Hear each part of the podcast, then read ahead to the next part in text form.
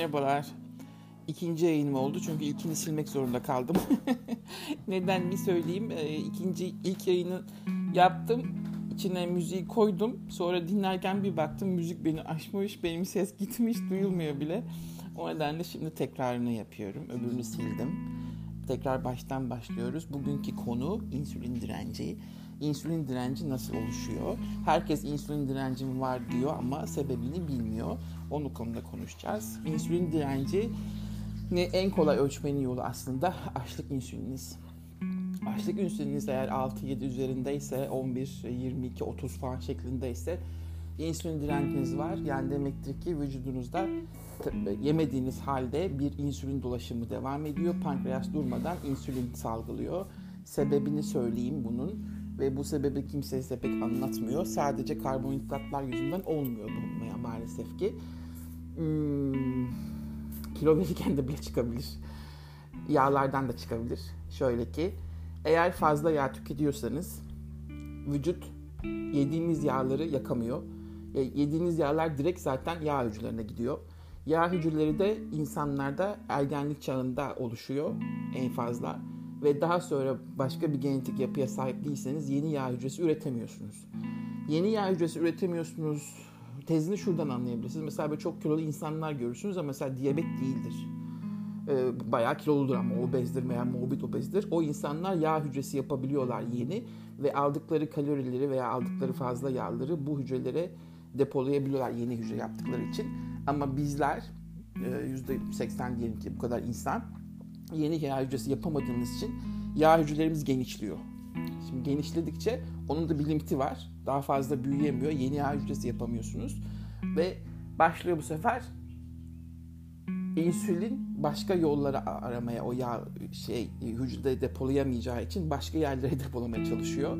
Bu da iç yağlanma dediğimiz karaciğer yağlanması ve pankreas yağlanmasına yol açıyor ve tükettiğiniz yağlarda sürekli olarak kanda devam ettiği için, sirküle olduğu için insülin yetişmeye çalışıyor o yağları bir yerlere depolamaya ve bu nedenle pankreas sürekli artık e, insülin salgılar oluyor ve sizin insülin dereceniz yükseliyor. Ve bu derecenin yükselmesi sizin insülin direncinde olduğunuzu gösteriyor. Yani bir şekilde siz yeni yağ hücresi yapamıyorsunuz. Aldığınız enerji ister şekerden ister yağdan olsun. Bu enerjinin fazlasının yükleneceği bir depo bula sahip değilsiniz. Ve artık iç yağlanma başlıyor. Karaciğer yağlanması ve pankreas yağlanması. Pankreas yağlanması çok kötü. Sürekli çalışan bir pankreas düşünün sürekli insülin salgılıyor ve en sonunda zaten beta hücreleri dediğimiz şey o pankreas hücreleri çöküyor ve siz diyabet 2 oluyorsunuz. Dışarıdan insülin takviyesi almak zorunda kalıyorsunuz. Dışarıdan insülin takviyesi aldığınız zaman da içerideki insülin zaten devam ettiği için artı bir insüline sahip oluyorsunuz. Böyle korkunç bir döngü şeklinde devam ediyor. Hastalıklar başlıyor zaten. Ve karaciğer yağlandığı zaman bu direkt kalple ilgili. Karaciğerdeki yağlanma kalp hastalıklarına yol açıyor. Ve biz yeni hücre yapamadığımız için, yağ hücresi yapamadığımız için hastalanıyoruz aslında. İnsülin direnci demek bu arkadaşlar. Biz depolayamıyoruz. Ve yediğiniz yağlar direkt yağ hücrelerine gider. Bu kanıtlanmıştır yani bunun artısı eksisi falan yok. Sadece yağ yiyerek e, hayatınızı devam ettiremezsiniz. Çünkü o yağ bir şekilde kandan çekilmek zorunda. Aynı şeker gibi. Karbonhidratı kestiniz diyelim, şekeri kestiniz diyelim. İşte rafine unları, rafine şekerleri. Ama yağı da çok dikkat etmek zorundasınız. İşte ketojeniklerin bozulduğu yer burası. Birçok ketojenik zaten fazla yağ yemediği için kilo veriyor ilk başlarda. Ama ondan sonra da e, vücutları artık bu o yedikleri yağı da kaldıramaz hale geliyorlar ve mekanizma yine bozuluyor. Yani ketojeniklerin de uzun süre devam ettikleri zaman e, hastalanmaları an meselesi. Ve mesela benim takip ettiğim işte bu keto kitapları yazarı var Jimmy. 10 senedir adam ketojenik. Yani her zaman kanıtlıyor çünkü ketonlarını sayıyor canlı yayınlarda. Adam hala obez, hala obez yani. Kilo veremedi. Çünkü onun fazla yağ tüketimi engelliyor. insülin fazla şey direnci yüzünden. Bunun tek bir yolu var. İnsülin direncini düşürmenin. Egzersiz yapmak devamlı Çünkü kaslarımız bizim insülini harcayan en büyük e, organlardan biri. O insülinin şey yapabiliyor yani kullanıyor kaslar öyle söyleyeyim. Ve düşük karbonhidrat, düşük yağ ve düşük kalori beslenmek. Bu üçlü hata yaptığınız zaman hızla organlarınızdaki yağ çözülmeye başlanıyor. Düşük kalori, düşük karbonhidrat, düşük yağ beslendiğiniz zaman ilk giden şey organların çevresindeki yağlanma. Yani pankreas yağlanması yani karaciğer yağlanması. Ondan sonra da bu dışarıdan göründüğümüz işte bu jingle jingle eden göbek yağlarımız falan gitmeye başlıyor zaten. Ve siz bu hastalıklardan kurtuluyorsunuz. Bu arada insanları dinlemeyin. İşte yok metabolizmanız düşer de işte kalori düşüklüğünden dolayı bilmem ne falan. Bunu ketojenikler yağla ikame etmeye çalışıyorlar. Kalori tamamıyla külliyen acayip bir e, yalanın üzerine kurulu.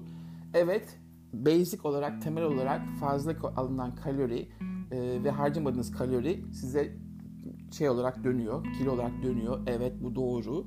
Ama kalori hesaplaması o kadar saçma ki bunu hiçbir her bir yayında zaten söylüyorum aşağı yukarı.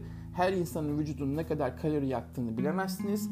Her yediğiniz yiyecekten de ne kadar kalori aldığınızı bilemezsiniz. Şöyle bir durum da var.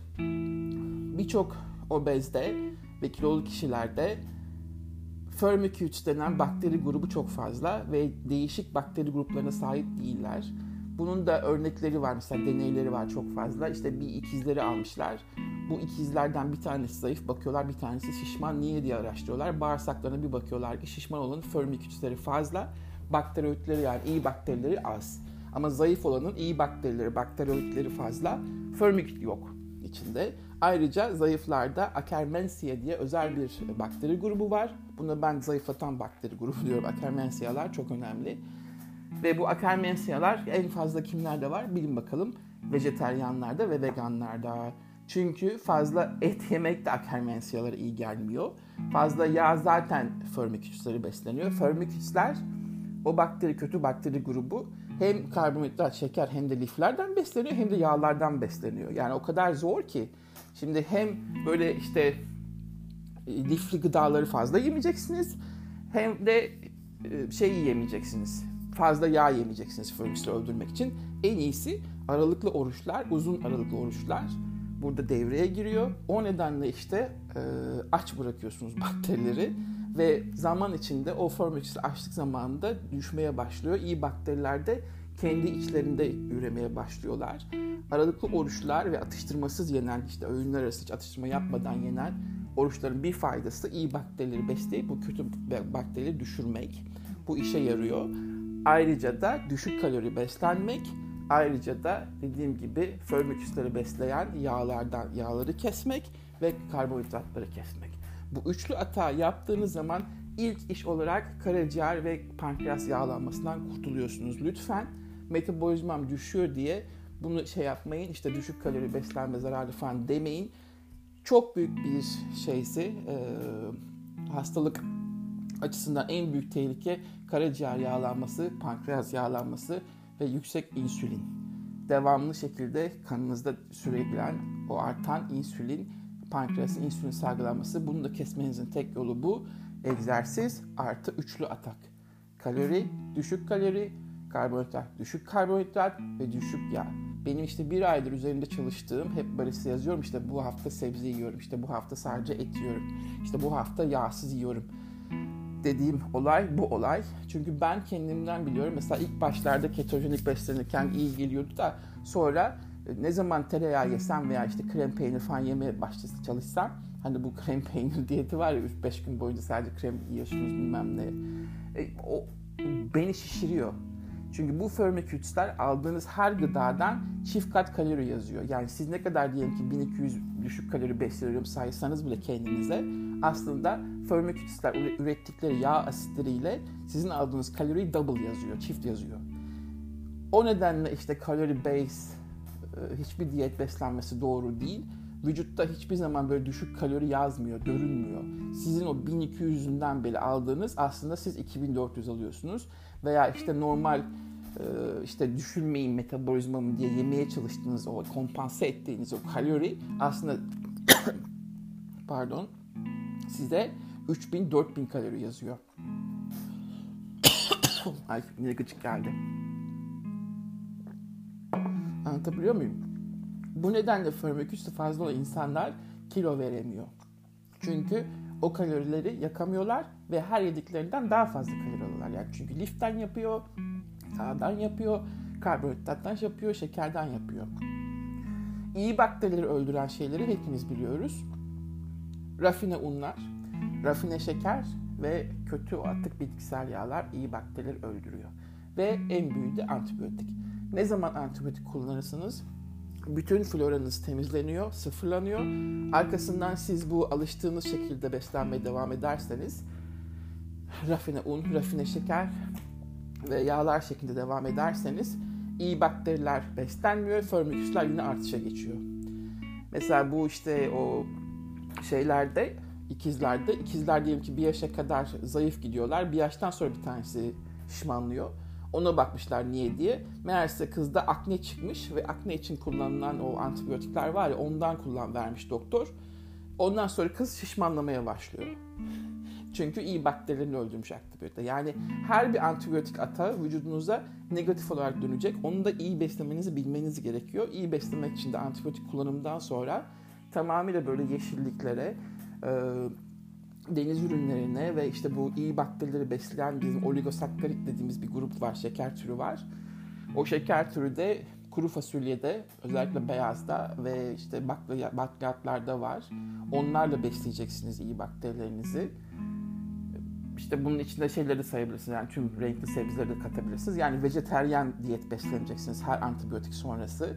Çünkü sürekli olarak et beslenmek de iyi bakterilere iyi gelmiyor. Yani bunun hep dengesini kurmak zorundasınız. Bu üçlü atağı yapın, egzersizinizi yapın. Öncelikle bu yüksek işte insülin direncinden kurtulun. Vücudun insülin salmasını engelleyin. Aralıklı oruç yapın. Ve de hiçbir kere atıştırma yok. Şöyle ki çünkü her yediğiniz zaman bir insülin gerekiyor değil mi? Mesela kendinizi tip 1 diyabet gibi düşünün, hastası gibi düşünün. Ve her yediğiniz zaman insülininizin bir şekilde dışarıdan vermeniz lazım. İşte vücudunda o verdiği insülini düşünün her yediğinizde insülin vermesi, verilmesi gerekiyor vücutta da. O nedenle atıştırma yapamıyoruz. Sabah kahvaltısı, akşam yemeği, o da erken akşam yemeği, işte öğlende belki biraz salata falan şeklinde ama atıştırmasız hiçbir şey olmayacak. Akşamda şöyle bir sorun var. Akşam yenen yemekler, bunu daha önce de anlattım Michael Mosley'nin deneyinden yola çıkarak. Akşam yenen her şey de kan şekeri ve kandaki yağ, trigliserit daha uzun zaman sistemde kalıyor. Çünkü insülin melatonin yükselmeye başladığı zaman düşüyor. Ve insülin salgılanamadığı için sizin akşam yediklerinizde hiçbir şekilde harcanamıyor. E, hareket de yapmıyorsunuz zaten. O kalorilerde olduğu gibi kalıyor. Akşam yemeği en zararlı öğünlerden bir tanesi. Bu aralıklı oruçlarda yapanlarda da zararlı. Onlar da bu işte sirkadiyen ritme, vücut ritmine karşı besleniyorlar. Ne yiyecekseniz gündüz yiyin. İnsülin direnci gündüz düşüyor. Ama akşamleyin daha fazlalaşıyor. Çünkü insülin etkisi azalıyor. Ama gündüz mesela yediğin zaman bağırsaklar çok daha hızlı çalışıyor ve vücut ritmi daha hızlı çalıştığı için insülin etkisi artıyor gün içinde. Onu demek istiyorum size. Akşam güneş battıktan sonra maalesef yemek yok. Ama çok böyle işte acıkıyorum dersiniz belki işte bir elma şeklinde düşünebilirsiniz veya biraz işte badem öyle şeyler düşünebilirsiniz diyorum derken bu bakteriler konusunda bir daha ileride gireceğim çünkü çok karışık gerçekten ve bunu pek anlatan insan yok çünkü tıp bunu çözdüğü zaman zaten bütün hastalıklarında şey çözülecek. O yüzden fazla çok çözmeye de çalışmıyorlar. Yani şu bakteri şu işte besin iyi gelir şu insanlarda. Çünkü herkesi bir kere bakteri haritası çıkartmanız lazım. Herkesi bilmesi lazım. Bu parmak izi gibi insanlar bakterileriyle yaşıyorlar ve insanlar bakterilerine göre özeller. Her kişiye özel bu bakteriler. Siz doğduğunuz zaman annenizden alıyorsunuz bu bakterilerin çoğunu ve hayat boyu da o bakteriler sizle yaşıyor. Ama bu bakterileri çeşitlendirmek ve iyi bakterileri arttırmak sizin elinizde. Dediğim gibi antibiyotikleşmediğiniz sürece veya işte çok fazla böyle e, fast food'dur, yağlı şeylerdir, ıvır zıvırdır. E, atıyorum işte karbonlar, işte o rafine unlar, şekerle beslenmediğiniz sürece iyi bakteriler zaten artıyor. Özellikle 0 ile 4 yaş arasında çocuğun o değişik fazla değişik olan florasını fazlalaştırmak için iyi beslemek gerekiyor. Ama tabii anne zaten hamileyken förmüküsleri fazla olan bir anne düşünün. O zaten hep böyle karbonhidratla beslenmiş, kötü karbonhidratlarla beslenmiş, hiç düzgün beslenmemiş. Zaten annede fazla olan fermiküt bu sefer çocuğa geçiyor. E siz o çocuğa tekrar annesi aynı kişi olduğu için doğal olarak siz tekrar kötü beslenmeyle çocuğa işte rafine unlar, rafine şekerler, işte meşrubatlar, işte hastalanıyor antibiyotikler falan şeklinde bütün hayatını karartıyorsunuz böyle olunca. Bu konuda çok bilinçli olmak lazım. Maalesef bu bilinç hiç kimseye verilmedi. Biz de işte böyle kendi kendimize çırpınıyoruz bu yaşlarda hala. Ben burada bir araştırma hastanesi var, büyük bir hastane. Onlar hep deneyler yaparlar, halka açık. O deneylerden bir tanesine katılmıştım bundan 4 sene kadar önce. Ve benim şeyimi çıkartmışlardı işte böyle e, bağırsak flora. Çünkü o, o test pahalı yani flora testi. Nereden baksanız 200-300 dolar falan burada. Ve her Türkiye'de de yapılıyor mu bilmiyorum bağırsak flora testi ama iyi yapmıyorlar diye düşünüyorum. Bunu burada yapıyorlar ve bende firmicüsler fazla çıktı ve benim bakteri floram şey, şey değil, e, verimli değil, değişken değil, çok fazla çeşit yok içinde. İşte o zamandan beridir ben hep böyle işte sebzeyi meyveyi arttırıp ama tabii benim ekmek bağımlılığım ve hamur işi bağımlılığım olduğu için hep böyle aralarda bozup ondan sonra bu işte şeylerde işte keto biraz faydası oldu ama işte dediğim gibi ketoda yağdan dolayı bir süre sonra işlememeye başladı. Ve şimdi ben tamamen kendimi bu bakteri araştırmalarına veriyorum daha çok ki en azından vejeteryan, vegan gibi beslenip e, arkasında da işte normal e, aralarda işte et proteini yükseltip onun da şöyle bir sorunu var. Eğer aldığınız protein e, sağlıklı bir hayvandan gelmiyorsa o hayvan antibiyotikli ise eğer onun da bir faydası olmuyor. O nedenle şimdi her böyle karbon şey karnivor işte hayvansal gıda beslenen insanların şey dediğini duyuyorsunuz Amerika'da. Böyle alt yazı geçiyorlar resmen. Tamamıyla organik et olacak. Tamamıyla organik et. Pardon da organik eti kim buldu da alacak yani. E, burada da yok. Tek benim bulabildiğim organik et burada. Siz de orada bulabilirseniz eğer. Keçi eti, tavşan eti, kanguru. Kanguru sizde yok. Bunlar çünkü hani böyle besi hayvanları şeklinde daha çok doğal tabii tavşandan bahsediyorum. Veya işte keçi. Onlar daha organik. O etleri tercih edeceksiniz. Tavuk zaten tavuk olayı tamamıyla e, kötü. Yani ben onu da hissediyorum. Ne zaman tavuk eti yesem onda da şişiyorum. Belli ki bol bol ilaç var. Organik tavuğa ulaşmam da öyle işte köy tavuğuymuş, organikmiş falan o da mümkün değil. O yüzden tavuk da pek fazla takılmıyorum. En güveniliri cıvasına cıvasına bakmayacaksınız. Deniz ürünleri yiyeceksiniz. O civa olayında bir ara söyledim size hatırlıyor musunuz bilmiyorum. Fark ettiniz mi ama. Ee, civa ve kurşun olayını düşünmeyin balıkta. Ton balığını yiyin, sardalya kutu yiyin. Çünkü onun içindeki selenyum ve iot zaten birçok toksin atıcı özelliğe sahip ve o şeyi de aldığınız civayı da kurşun davasında kendi kendine nötrleştiriyor yani çok fazla böyle tonla yiyen Japonya veya işte Çinliler bile deniz ürünlerinden patır patır civa zehirlenmesinden ölmüyorlar değil mi? Öyle düşüneceksiniz. Lütfen deniz ürünlerini sakın işte içinde civa var, kurşun var bilmem ne falan diye elimine etmeyin. Çünkü siz bir Japon kadar deniz ürünü yiyemezsiniz zaten hayatınız boyunca. O yüzden de beslenme tarzınızda balık türü en önde gelsin. Ee, ve de indeks olarak da glisemik indeksten çok ben insülin indeksine de bakın diyorum. Çünkü insülin indeksinde şöyle bir özellik var. İnsülin indeksini tip 1 diyabetler için kullanıyorlar. Tip 1 diyabette şöyle mesela diyelim ki tip 1 diyabet hastası çocuk veya işte genç veya neyse insan işte muz yediği zaman 20 birim e, insülin enjekte etmesi gerekiyor. Ama portakal yediği zaman 11 birim. Düşünebiliyor musunuz ne kadar farklı? Yani her meyveyi de işte böyle aman canım bunun içinde şeker var yeme falan diye engelliyorlar ya. Halbuki insülin indeksine baksalar onu fazla insülin gerektirmediğini anlayacaklar. Kan şekerinin artması önemli değil ki. Önemli olan asıl vücuda şey yapan e, fazla insülin salgılanması değil mi? Ve ayrıca özellikle bu akarmensiya'dan bahsettiğimizde işte zayıflatıcı akarmensiyayı en iyi besleyen meyve hangisi biliyor musunuz? Kabuklu elma. Her gün kabuklu elma yerseniz bir adet akarmensiyalarınız daha fazla artmaya başlıyor ve yulaf. Mutlaka sabah kahvaltısında elmalı bir yulaf yiyin. O yulafı da akşamdan isterse ıslatabilirsiniz veya yoğurda koyabilirsiniz.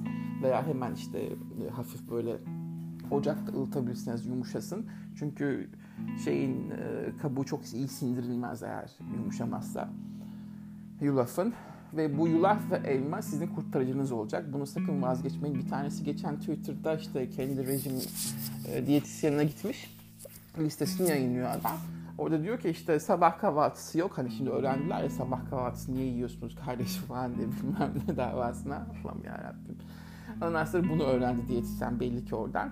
Öğlen yemeğinde klasik o şey vardır ya kahvaltı öğünü hani diyetisyenlerin kibrit kutusu kadar peynir işte domates neyse salatalık zeytin vermiş. Akşam da şey vermiş et türlerinden işte balık tavuk neyse şey kırmızı et.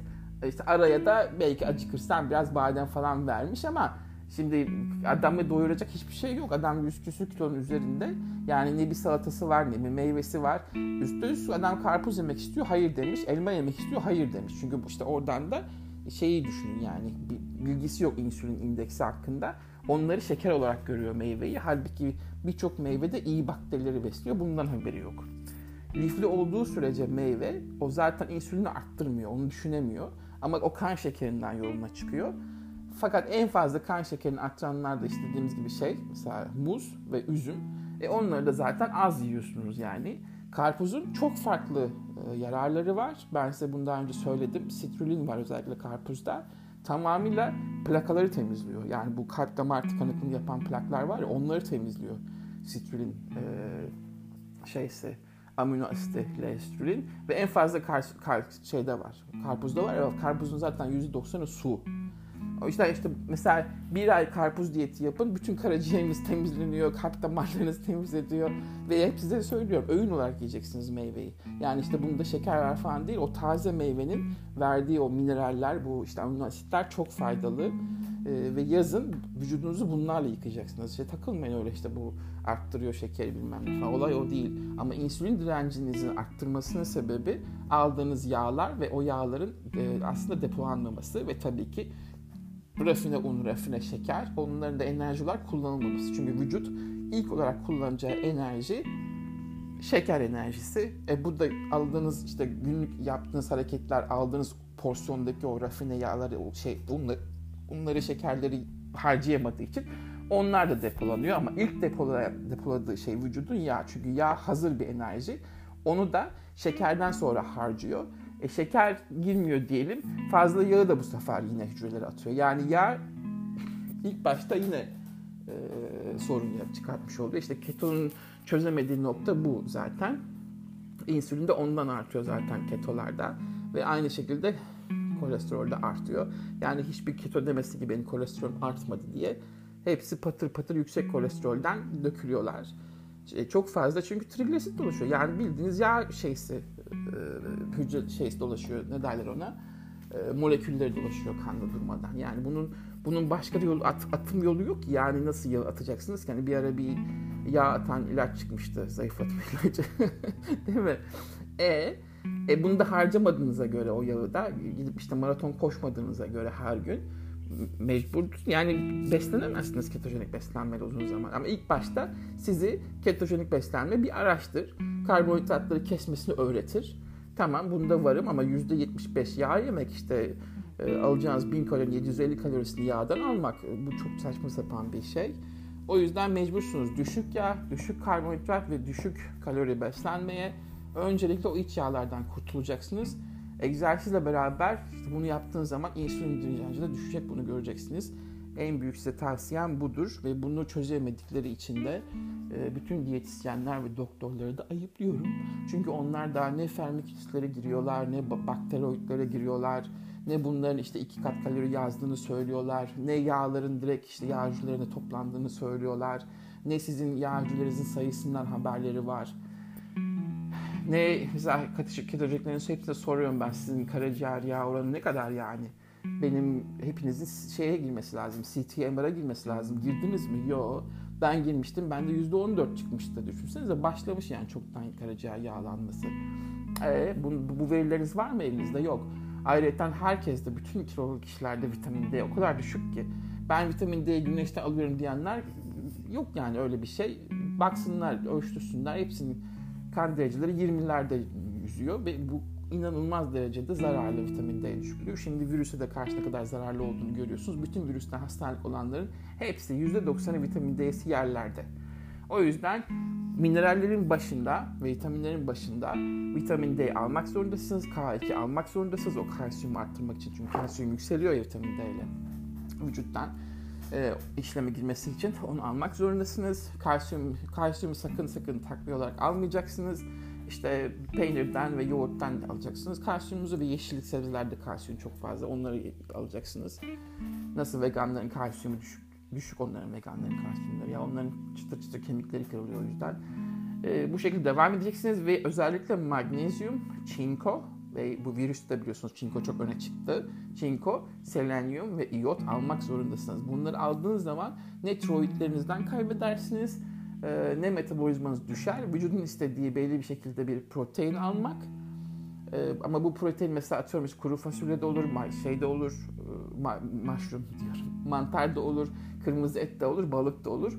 Ben ağırlıklı deniz ürünlerinize vermeni tercih ederim. Yani aynı Akdeniz beslenme tarzı şeklinde ve bol yeşillikler ve işte meyveden kaçmayarak onu da öğün olarak yiyerek ve aralarda yemeyerek aralıklı oruç tutarak mesela ben bugün 500 kalori orucundayım çünkü 5-2 yapıyorum. 5-2 derken Michael Mosley biliyorsunuz Doktor Michael Mosley'in kitabının 5-2 e, diyet diye. Normal kalorinizi alıyorsunuz. Yani düşük kalori dediğim işte mesela diyorum ki 1200 kalori düşürdünüz. Haftanın 5 günü normal 1200 kalori alıyorsunuz. Haftanın 2 günde hangi günü seçerseniz bunun peş peşe olması da gerek yok. 500 kalori yiyorsunuz. Bu 500 kalori de ben şöyle ayarladım. İşte 50 gram kadar yağsız kıymaya 2 tane yumurta kırdın sabah o. Ee, öğlende whey protein tozu var. Mutlaka kullanın çünkü whey protein tozunun bu sütün şey deriz ya biz peynir kesiği, peynir peynir suyu altı, peynir altı suyu. Ha. Onun tozlaştırılmış halidir o. Doğaldır e, ve çok büyük etkisi var kilo verirken. Bütün deneyler bunu gösteriyor ve insülin direnci de düzenliyor aynı zamanda. Öğlen whey protein tozu, akşamda normal düşük karbonhidratlı keto protein tozum var shake olarak. Onu iç, içtim bugün. Bitti zaten. 500-600 kalori arası bir şey yapıyor toplantığı zaman. Gayet yeterli. Bu yarın da bu şekilde olacak. Hatta birkaç günde böyle gidebilirim. Sorun değil. Onlarda hiçbir sorun yok. Dediğim gibi haftalık 1200 kalorinizi düzenleyin. Ben size birkaç liste vereceğim e, düşük kalori listesi. O listeye harfiyen uyacaksınız yalnız. Ve bütün hafta o şekilde besleneceksiniz. Haftanın iki gününde 500 kalori düşüreceksiniz. Bir an önce bu insülin direncinden kurtulmanız gerekiyor. Benim bu dediğimi lütfen böyle işte 3-5 kilo fazlası olanlar e, şey yapmasınlar. Yani uzun süre yapmalarına gerek yok. Onlar çok daha tabii ki hızlı verecekler. Fakat bizim TOFI dediğimiz bir bir grup var thin outside, fat inside. Yani dıştan zayıf ama içeriden şişman olanlar çünkü organları yağlanmış. Ne kadar dış yağları gözükmese bile iç yağları iç, iç, içleri yağlı ve siz o gruba girip girmediğinizde bilemezsiniz zayıf insanlar olarak. Bunu o insanlar da yapmalı aslında. Hatta bir ay mesela her sene işte diyelim ki bir ay bu şekilde beslenip 3 ay normal beslenmesi bir ay tekrar o vücudu bir temizlemek gerekiyor arkadaşlar ve uzun süre şeylere şu anda karşıyız. Yani uzun oruçlara, su oruçlarına 2 gün, 3 gün, 5 gün falan bağışıklık sistemini düşürdüğü için virüse karşı onu yapamıyoruz.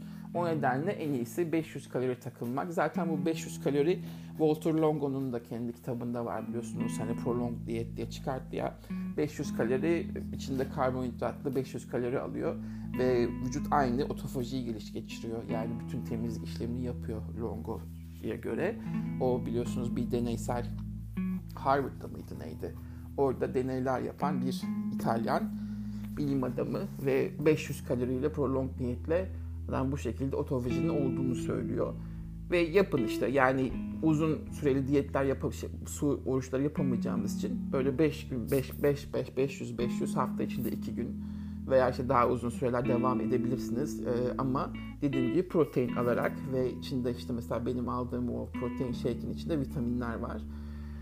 O vitaminler desteklerini alarak ve özellikle mutlaka mutlaka balık katarak etlerden şeysi. Hatta bir şey bir bilgi daha vereyim size. Weight Watchers diye çok ünlü bir şey var ya bu Oprah Winfrey'nin hani sahibi olduğu şu anda büyük bir akım. 1960'larda çıkıyor bu Weight Watchers. Weight Watchers'ın ilk, ilk listesine baktım ben 5 gün balık veriyor, bir gün karaciğer veriyor. e, sınırsız yeşillik veriyor. Ve yağ yok yani onda da. Aslında Weight Watchers'ın ilk çıkmış olan listesi gayet güzel bir liste. Hatta şey de var, e, bir dilim kepek ekmeği de var. E, işte meyveler var, yiyebilecekleri meyveler. İşte mutlaka portakal veya greyfurt var gün içinde. E, gayet mantıklı bir liste ilk çıkan Weight Watcher. Sonra işi puan sistemine döküyorlar. Ondan sonra da işte ofra çıkıp ben ekmek yiyorum, ekmek seviyorum falan gibi reklamlar yaptı. İşi biraz cıvıttılar ama ilk çıkan Weight Watchers'ın şeysi programı gayet güzel. Yani biraz o tarza benziyor diyelim ki ama siz e, ekmeği tamamen çıkartın hayatınızdan. E, ayrıca resistance o nişastalar yani dirençli nişastalar da iyi bakterileri besler. Yani arada kuru fasulyenin yanına işte bir, bir, bir kaşık soğuk makarna veya işte e, iki kaşık soğuk patates falan yiyebilirsiniz. Çok fazla sorun değil o. E, yani işte bir önünüzde o şekilde gidebilir ama dediğim gibi size ben size 1200 kalorilik 1000 kalorilik diyet listesi çıkartacağım. Bu şekilde düşük yağ, düşük karbonhidrat ve düşük kalori gideceğiz. Bir süre bu iç yağlarınızdan kurtulmamız gerekiyor. İnsülin direnci düşürmemiz gerekiyor. Bu çok acil hiçbir başka işte şuradan buna işte geçen birisi bana yazmıştı vücut adapte olur da işte bu kadar düşük yenir mi bilmem ne falan diye bunlara falan hiç takılmayacaksınız. Vücut metabolizmasını çok güzel ayarlıyor. Ben size bir sürü yayında anlattım. Benim çevremdeki uzun yaşayanlar 80-90 yaşlarına gelen insanların hepsi hayatları boyunca hep düşük kalori yediler. Yani baksanız adam işte 800 kalori zor geçiyor günde. Kadın öyle diyelim ki. E, arada işte normal şeylerde gidip işte arkadaş ziyareti falan yiyorlardı ama hep az yiyenler daha uzun yaşıyor. Ondan sonra o nedenle de bu düşük kalorili şeyine de inanmayın metabolizma yalanına da az yiyenin hayatı kurtulur. Az yiyen zaten uzun yaşar. Az yiyen vücudun organlarını da yormaz. Olay bu şekilde düşük kaloride bitiyor aslında. Ve siz eğer proteininizi belli bir oranda ve bütün dediğim bu iyi vitamin, vitamin mineralleri verdiğiniz zaman vücudun başka bir şeye ihtiyacı yok.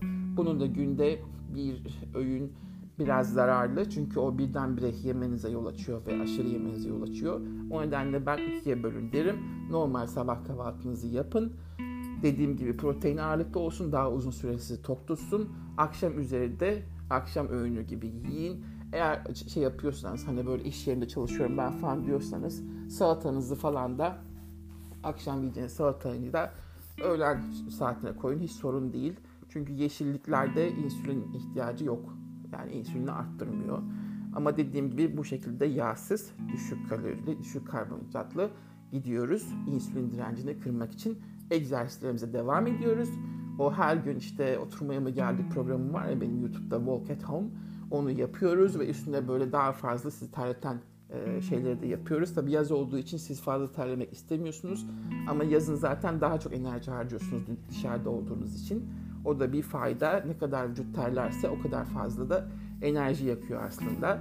Kışın ne yerseniz yiyin yakmıyor. Yağ yakmıyor vücut. Bunu herkes isterse kanıtlayabilir. Kışın insanlar daha fazla kilo alır. Sebebi de budur. Soğuk soğuğun verdiği stresi kompanse edebilmek için vücut elindeki bütün bütün yağ stoklarını tutuyor abi. Hiçbirini vermiyor. Ne kilo veriyor. Böyle eğer siz kışın hiç dikkat etmezseniz üstüne kilo yazıyorsunuz. 3 kilo, 5 kilo her neyse. Hani hep böyle işte yaz geliyor diyeti vardır ya ilkbaharda. İşte bunun sebebi bu. Soğuk iyi gelmiyor vücuda. Bunu da Eskimoğlardan anlayabilirsiniz. Onlar şişmanlar. Eskimoğlar hiçbir zaman böyle skinny değiller, zayıf değiller. Çünkü hep o karda buzda vücut aldıkları tüm enerjiyi yağ depolarına atıyor ve Eskimoğlar şişman ve hepsi böyle göbekli, hepsi böyle kısa boylu. Yani ketojenik beslenseler bile ne kilo verebiliyorlar ne bir şey yapabiliyorlar ve birçoğunda zaten kemik erimesi varmış. Çok fazla ileri derecede işte vitamin D alamadıkları için. Ayrıyeten birçoğunda işte ölenleri şey yapıyorlar e, inceliyorlar. Hepsinde damar tıkanıklığı var. Bu da bizde bir ekstra bilgi olsun. Yani siz Eskimo değilseniz ketojenik beslenme size göre değil ve ketojenik beslenme de o şekilde zayıflatmıyor.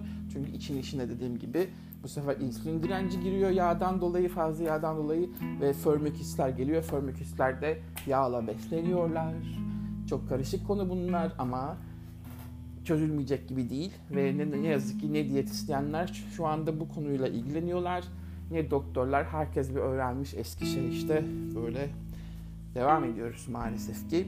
Umarım bir gün hangi bakterilerin hangi gıdalarla beslendiğini çözerler. Belki çözmüşlerdir ama belki bunu da bize söylerler. Ee, bir bakteri listesi vereyim diyeceğim size. Şimdi mi versem ki? Yok onu da sonra söyleyeyim. Bir, bir, bir tür benim bulduğum birkaç bakteri var özellikle zayıflamaya yardım eden ama en birincisi Akkermansia. Unutmayın yulaf ve kabuklu elmadan vazgeçmeyin. Üstüne üstlük yulaf ve elmada beta glukan var. Beta glukan da bu bakterilerden e, şey yapıyor. Beslerken karaciğer, akciğerinizi destekliyor. Yani akciğerinizi virüse karşı korumuş oluyorsunuz yulaf ve elma yediğiniz zaman. Özellikle bu virüs zamanında eksik etmeyin yulaf ve elmanızı diyorum. Ve bugün de bu şekilde kabul ediyorum, kapatıyorum. 35 dakika olmuş. Şimdi arkasına yumuşak bir müzik koyayım. Sesini çok fazla bastırmasın. Eski müziğe geri döneyim bari. Yani şey müziksiz de olmuyor çünkü böyle dangıl dungul bomboş sanki e, ne bileyim ben anlamı kalmıyor gibi geliyor. O yüzden fon müziğinde bakayım eski müziği koyayım tekrardan onu bulabilirsem listeden. Çünkü bu Ankor'un kendi müzik listesi var. Başka bir müzik kullanamıyorsunuz. İşte orada copyright'a giriyor. Kullanma haklarına karşı. Neyse böyle sorunlarımız var. Ufak tefek önemli değil hayatta bunlar. Aa bu arada yazık çok üzüldüm. Ee, benim Jason Whitlock vardır. Bu keto bodybuilding çocuk. 5 yıldır takip ettiğim oğlan işte YouTube'dan YouTube YouTube ne ya? YouTube'dan orada geçen gün videosunu gördüm. Resmen ağladı adam ya.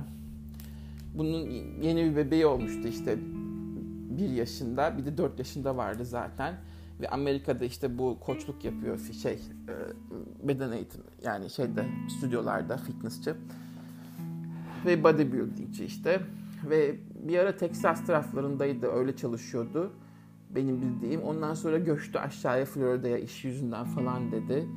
Ee, karısının da çok fazla bir geliri yok. En son bir kuaföre girmişti kadın çalışıyordu orada. E, bir de iki çocuk 4 yaşında biri 1 yaşında. Virüs yüzünden tabii bütün her taraf kapanınca bunlar kalmışlar ortada. Karısı bir iş bulmuş. O işte sabah 7'den akşam 7'ye kadar çalışması gerektiği için bütün çocukların bakımı her şeyi bir yaşında 4 yaşında iki oğlan e, Jason'a kalmış ve Jason iki ay içinde hem ketoyu bıraktım diyor hem de ağırlık kaldıramadığım için bütün şeylerim söndü diyor yani kasları. Resmen adam böyle yarı vücut haline düşmüş. Çok korkunçtu görünüşü. Ve büyük ihtimalle onun depresyonu yüzünden hem çocuk bakımı çok zor dedi. ya böylece anneleri anlamış oluyor tabii erkeklerde. Ee, bir de hem keto da yapamadım, kendime bakamadım işte ağırlık da kaldıramadım. Adam resmen ağlıyordu yani depresyondan. Ve ne zamandır da video yapmıyor. Üzüldüm. Yani bu virüsün insanları mahvetmesi bıraktım öldürmesi, hastalanması onlar çok korkunç da işlerini insanlar kaybettiler ve o kadar zor durumda ki herkes para yok, iş yok, çocuk var. Ya çocuk var. E biliyorsunuz ben antinatalist bir insanım yani çocuğa karşıyım hayat boyu böyleydi. E 12-13 yaşında kendimi bildiğimden beri çünkü ben hep gördüğüm dünya hiç iş açmıyordu yani o zaman da işte 1980'ler davası vardı Türkiye'de ve korkunç bir dünyaydı yani o işte herkes birbirini öldürüyordu Türkiye'de ve ben o ortamda büyüdüğüm için ben çocuğa her zaman karşı oldum. Hayat boyu da böyle en iyi yaptığım şeylerden biridir yani çocuğa sahip olmamak. Ve ve insanların da bu üreme şeyini anlamış değilim. Bakın her yani 80'den bu yana dünya hep daha kötüye gitti, daha kötüye gitti ve şimdi virüs de böyle altın vuruş yaptı. Hala da çocuk yapıyorlar. Anlamıyorum. Bilmiyorum. Hani cahilleri anlıyorum. Onlar böyle zaten uçkurun tutamayan bir insan türü olduğu için yani onlara insan diye bakmıyorum ben cahil insanlara. Onlar habire üreyip duruyor zaten. Ama e, bilinçli insanların da dünyanın ne olduğunu artık görmesi lazım. E, şu anda kimse önünü göremiyor. Niye üniversite sınavına giriyorsunuz bilmiyorum. Niye üniversite devam ediyorsunuz bilmiyorum. Yani benim aklım bunları almıyor çünkü bir geleceğiniz yok. Hakikaten bir gece içinde dünya tamamıyla sıfırlandı. Dünyada hiçbir şey kalmadı ve siz nereye bakıyorsunuz, ne görüyorsunuz? Ben benim göremediğim bir şey var herhalde sizlerde. Onu da bu arada söyleyeyim. Üzücü yani çok üzücü durumlar. İşte böyle. Şimdilik böyle olsun diyelim. bir başka programda görüşmek üzere. Kendinize iyi bakın. Hoşçakalın, sağlıcakla kalın. Bye. See you.